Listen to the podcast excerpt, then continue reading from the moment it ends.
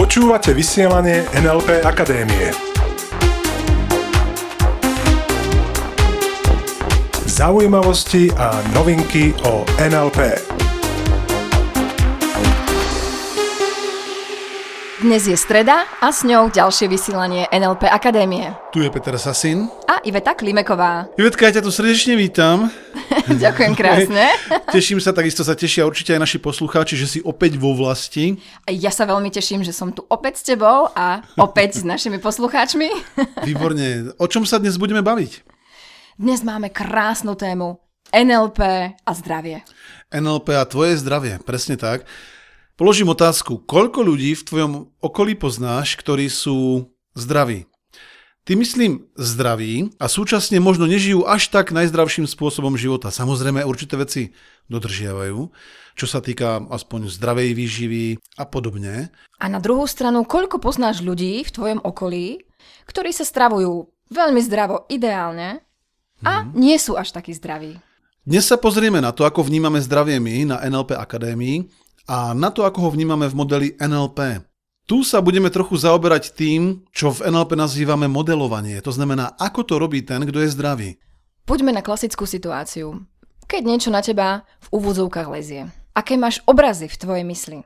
Vidíš sa prekypovať zdravím? Alebo si sa doteraz videl ležať v posteli s horúčkou a niektorí možno ešte optimálne s obkladmi na hlave. A...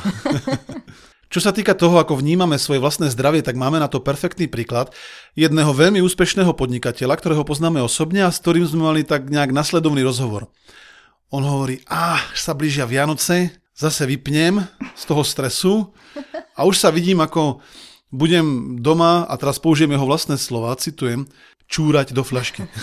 Sú jeho vlastné slova a toto boli v podstate jeho predstavy toho, ako bude tráviť svoje vianočné sviatky. Ano, vypne, to znamená, veľa ľudí má taký postoj k tomu, že keď odídu z práce, tak musia ochorieť. No a hádaj, aký bol jeho priebeh Vianoc.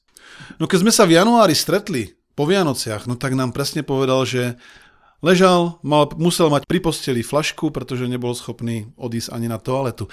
Toto je možno trochu extrémny príklad, každopádne ukazuje, ako si nevedome alebo podvedome plánujeme svoj vlastný zdravotný stav. Môže to súvisieť s tým, za čo si dostával v detstve pozornosť. Mm, presne tak, tak ako sme sa bavili v minulom vysielaní eh, v eh, dieli s energetickými upírmi, tak za čo si ty dostával pozornosť, alebo pozor, za čo dávaš tvojim deťom alebo tvojmu okoliu pozornosť. Mm. To znamená, dieťa, keď ochorie, tak až vtedy tí rodičia veľakrát mu sú ochotní alebo zvýšene mu dávajú pozornosť.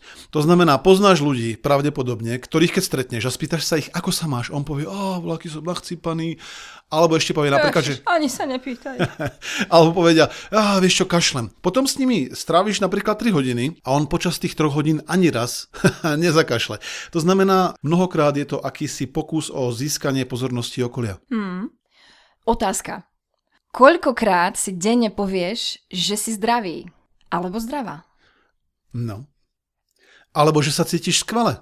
Koľkokrát si denne povieš, že si fit, že máš dobrú kondičku. A koľkokrát si si doteraz hovoril, že bolí ma hlava. Alebo ide na mňa chrípka a zase budem dva týždne ležať v posteli. Presne tak. Takže sleduj, ako so sebou komunikuješ v súvislosti s tvojim zdravím, pretože komunikuješ v podstate s tvojim podvedomím. A podvedomie o tom sa budeme ešte v ďalších dieloch veľa baviť, má zásadný a veľmi veľký vplyv na to jednak, ako sa cítiš a na tvoj zdravotný stav. Podvedomie si kľudne môžeš predstaviť ako džina z Aladinovej lampy. Ty si proste jeho pán, master, pán svojho podvedomia a to podvedomie má za úlohu doslovne plniť tvoje príkazy. Lenže to podvedomie, on je džin z tej Aladinovej lampy, tak si to predstav tak, že ono nevie celkom dobre po slovensky alebo po česky, on vie tak, on je z tých arabských tisíc a jednej noci, a tak tú tvoju reč za každým trochu skomolí. To znamená, ty ako pán hovoríš, ah, dúfam, že ma nebude bolieť hlava. Jin si to vysvetlí takto. Á, pán bude bolieť hlava. Dobre, Jin zaliadi. Takisto si dávaj pozor na reklamy, na liečivá. O tom sme už určite v niektorom podcaste hovorili. Pretože ide o to, že reklamy sa tvária síce ako reklamy na to liečivo, lenže v podstate, keď sledujeme komunikáciu, a my v NLP sledujeme komunikáciu, tak vidíme a vnímame, že ide o skryté výzvy na ochorenie. Áno, používajú tzv. hypnoreč. Hypnoreč to znamená, že komunikujú priamo s tvojim podvedomím. A ak používame teraz slovo hypnoreč, áno, že ide o nejakú hypnózu, tak mnohí by si mohli teraz povedať, že som ešte nebol hypnoza. Ak si niekto myslí, že ešte nebol v hypnoze, tak reklama na ochorenie je najrozšírenejšia masová hypnoza na svete.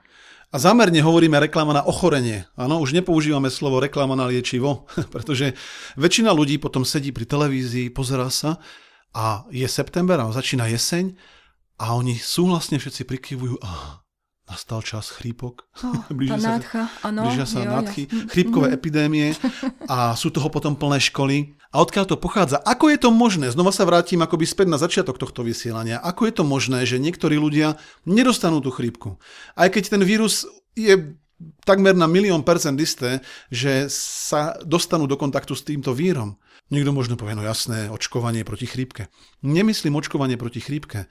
Myslím, ako je to možné, že niekto dokáže sa nastaviť tak, aby sa ho tá chrípka jednoducho nedotkla. Pretože ide mi o to, aby si bol viacej zameraný na to, aký si zdravý. Pretože možno poznáš ľudí, ktorí povedia, čoveče, ja som dneska vstal z postele a mne nič nebolo. Kam je zameraný fokus, to znamená pozornosť tejto osoby, keď hovorí, dneska som vstal z postele a nič mi nebolo. No na to, čo tam chýba. A čo tam chýba, je ten nejaký zhoršený zdravotný stav. A stále sa v našich podcastoch bavíme v podstate o tom, že na čo máš klas pozornosť, to sa ti v živote deje. Takže pýtaj sa, ako dobre sa máš? A sústreď pozornosť na to, kde máš dobrý pocit v tele napríklad. Áno? Mnoho ľudí by teraz možno mohlo povedať námietku, no dobre, a ja teraz na mňa niečo lezie, cíti sa možno niekto malácný tak trochu, to sa mám akože presviečať, že sa mám dobre, že som zdravý, aj keď to tak nie je momentálne? Áno. Áno, presne tak. Pretože aké budeš ty tvojmu podvedomiu obrazy predkladať a podvedomie je ako ten džin, ono nevie presne dobre po slovensky ani po česky. Predkladáš mu obrazy. Takže ak mu budeš predkladať obrazy zdravého človeka, Často sme svedkami, napríklad u lekára, ako lekár programuje choroby u pacienta. Uh-huh. Napríklad povie, že z tejto choroby sa budete liečiť dva týždne. Dopredu. A prečo nie 3 dní?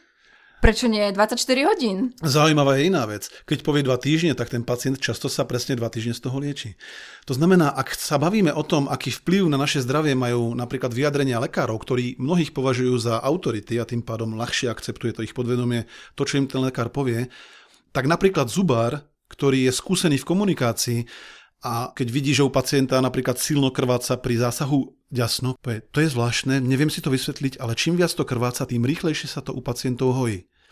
Toto je hypnotický povel, ktorý ja by som veľmi rád chcel, aby eh, aj naši lekári používali. Aby dávali ľuďom pozitívne sugestie. Tu nehovorím o prísľube vyliečenia. Nehovorím o tom, že on mu slúbi, že bude zdravý.